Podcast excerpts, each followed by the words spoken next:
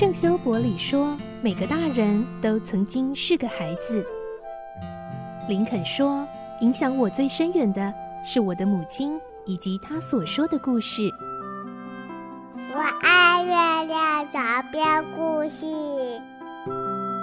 晚安，月亮床边故事。小青姐姐邀请每一位大孩子、小孩子一起听故事，不管多忙，也要和你一起听故事。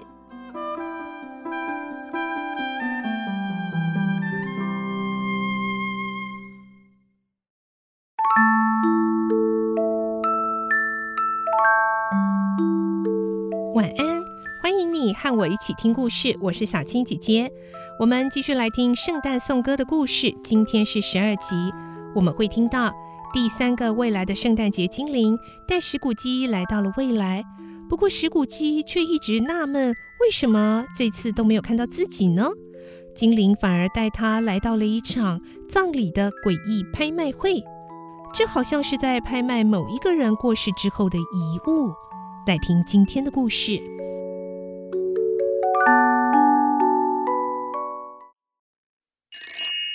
诡异拍卖会》。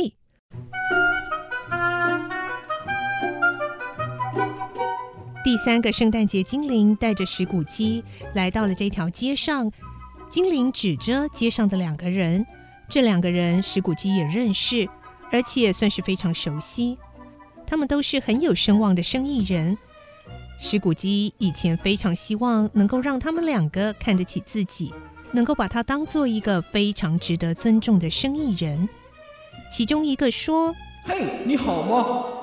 另一个回答：“嘿，你好吗？”“嘿呀，那个老抠门啊，总算是寿终正寝了。”“哎，我也是这么听说的。”“啊，天气真冷啊！”“哎，嗯，标准的圣诞节天气啊。”我猜你大概不会溜冰吧？哎，不会不会，有些事啊比溜冰重要多了。再见啊，拜拜。这就是他们相遇、谈话，然后分开的情形。刚开始，石谷基觉得很奇怪，精灵怎么会认为如此琐碎的谈话很重要呢？但是他确信这其中一定有隐藏的含义，于是就开始细细的思量。他们的谈话应该和他的老合伙人雅各的死没有关系，因为那是过去的事情。而这个精灵的势力范围是未来，他实在想不出他们谈论的究竟是哪个和他有亲密关系的人。但是不论说的是谁，这当中一定隐藏着某些需要他领受然后去改进的教训。因此，石古基决定牢记自己所听见的每个字。和所看见的每个画面，尤其特别注意自己的影像什么时候出现。他仔细地看着老地方，寻找自己的影像。他经常驻足的角落，站着的是另一个人，时钟指着他通常会到的时间。但在那一大群经过门廊涌进来的人群中，他没有看到自己的影子。对此，他反倒不怎么惊讶，因为他心里已经琢磨着，他要改变生活。他相信未来也应该会看到全新的自己。站在他身旁的精灵还是没有说话，他的身边一片漆黑，伸着一只手。当史古基从疑问中清醒过来的时候，发觉那只手转过来指着他。而那双看不见的眼睛正锐利地看着他，这使得石古基发抖不已，全身发冷。他们离开这忙碌的场景，来到城里偏僻的地区。石古基知道这地方，也知道它的坏名声，但是他从来没有来过这里。这里的街道污秽狭窄，店铺和住家都破破烂烂的。居民们散漫邋遢，衣衫不整，几乎半裸着身体，而且总是喝得醉醺醺。小巷子和拱廊像污水坑一样，臭味、垃圾和肮脏的人全吐在这个街道上。这恶名昭彰的地区里，有一户门面低矮、突出到街道中的店铺，专门收买破铜烂铁、破布条、玻璃瓶。骨头和油腻腻的垃圾。店里的地板上堆着生锈的钥匙、铁钉、链条、铰链、锉刀、天平、砝码和破铜烂铁。一个头发灰白、年约七十岁的流氓坐在这些商品堆中，倚靠着旧砖煤炉，逍遥自在地吸着烟斗。他把一块缝着各种各样补丁的污秽臭布幕挂在绳子上，用来抵挡冷风的侵袭。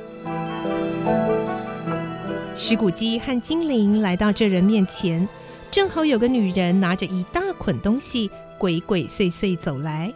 还没踏进门，又出现另一个也拎着东西的女人。她后面紧跟着身穿黑色衣服的男人。男人看见他们之后十分惊讶，三个人认出对方之后，也同样呆了片刻。吸着烟斗的老人也跟着呆住。然后他们一起大笑了起来。哎呦，一个你的，哎呦，这我都知道呢。哦，我这个女仆当第一个了，洗衣服是第二个，啊，再来后开葬仪社的男人是第三个。哎嘿，啊，好巧哦，这么巧哦，好像我们约在这里泡面一样呢。先让我把店门关起来啊！我保证哦，这里的铁器啊，可没有像这道门上的铰链锈的这么厉害啊。而且啊，这里的骨头也没我老了。我 我，我们大家各司其事，配合的天衣无缝呢。你们呢，就到会客室里面吧。说话的是老乔，他一边说一边把烟斗从嘴里拿开。会客室就在破的布幕后面，老人用旧楼梯把炉火拨好集中。用烟斗的管子把灯蕊拨齐，再把烟斗塞进嘴里。趁着老乔这么忙碌的时候，女仆亮出了自己带来的东西，得意洋洋地坐到凳子上，两只手臂交叉搁在膝盖上，很挑衅地看着另外两个人。女仆说：“嗯，哎呦，那可恶的老抠门！如果他想在死后还保有这些东西的话，活着的时候为什么不好好做人呢？要是他曾经好好做人哈，在他断气的时候，就一定有人照料他，也不至于躺在那里哈，喘出最后一口气哟。哎，这是自古不变的道理，也算是他应得的报应。说话的是迪尔伯太太，女仆又接着说：“嗯，我希望他的报应可以重一点。刚才我。”真应该多捞一点东西才对。哎，老乔，啊，把那捆东西打开，看看值多少钱，爽快开个价。我不怕当第一个，也不怕让他们看见我拿了什么东西。在这里碰面之前哦，大家都应该心里有数了。咱们哦是不告而起的啦。另外两个人也不甘示弱。那个穿着黑色衣服的男人把赃物拿出来。一两个图章，一个铅笔盒，一副袖扣和一个值不了什么钱的胸针。老乔一个一个看，然后估价，用粉笔把每样东西估的价钱都写在墙上。他对男人说：“ 这个啊是你的估价表，我是不会再加一分钱的啦。就算我会下油锅，也不加。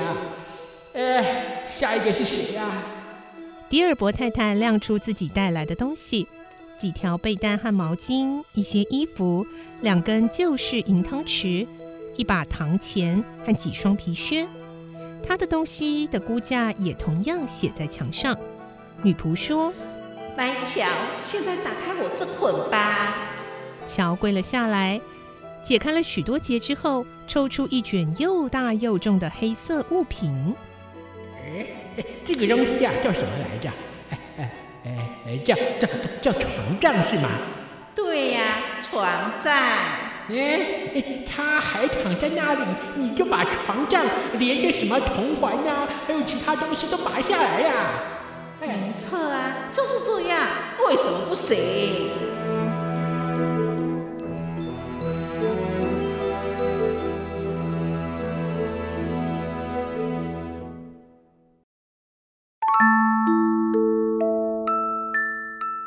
今天的故事中，精灵带着石骨鸡看到了一场非常诡异的拍卖会。这个拍卖会上拍卖的好像是某个人的遗物，而这些人谈论起这个遗物的主人，不知道是哪个尸骨未寒的家伙，在他们的口中听起来好像并不是一个好人。下个礼拜圣诞颂歌的故事就要进入最后结局了，记得一起来听听看，石虎鸡在未来的圣诞节精灵带领下，还会有哪些画面深深的撼动他，让他决心从头做人呢？而他的决心真的能够为他的未来带来改变吗？下个礼拜再继续来听圣诞颂歌的故事喽！我是小青姐姐，祝你有个好梦，晚安，拜拜。小朋友要睡觉了，晚安。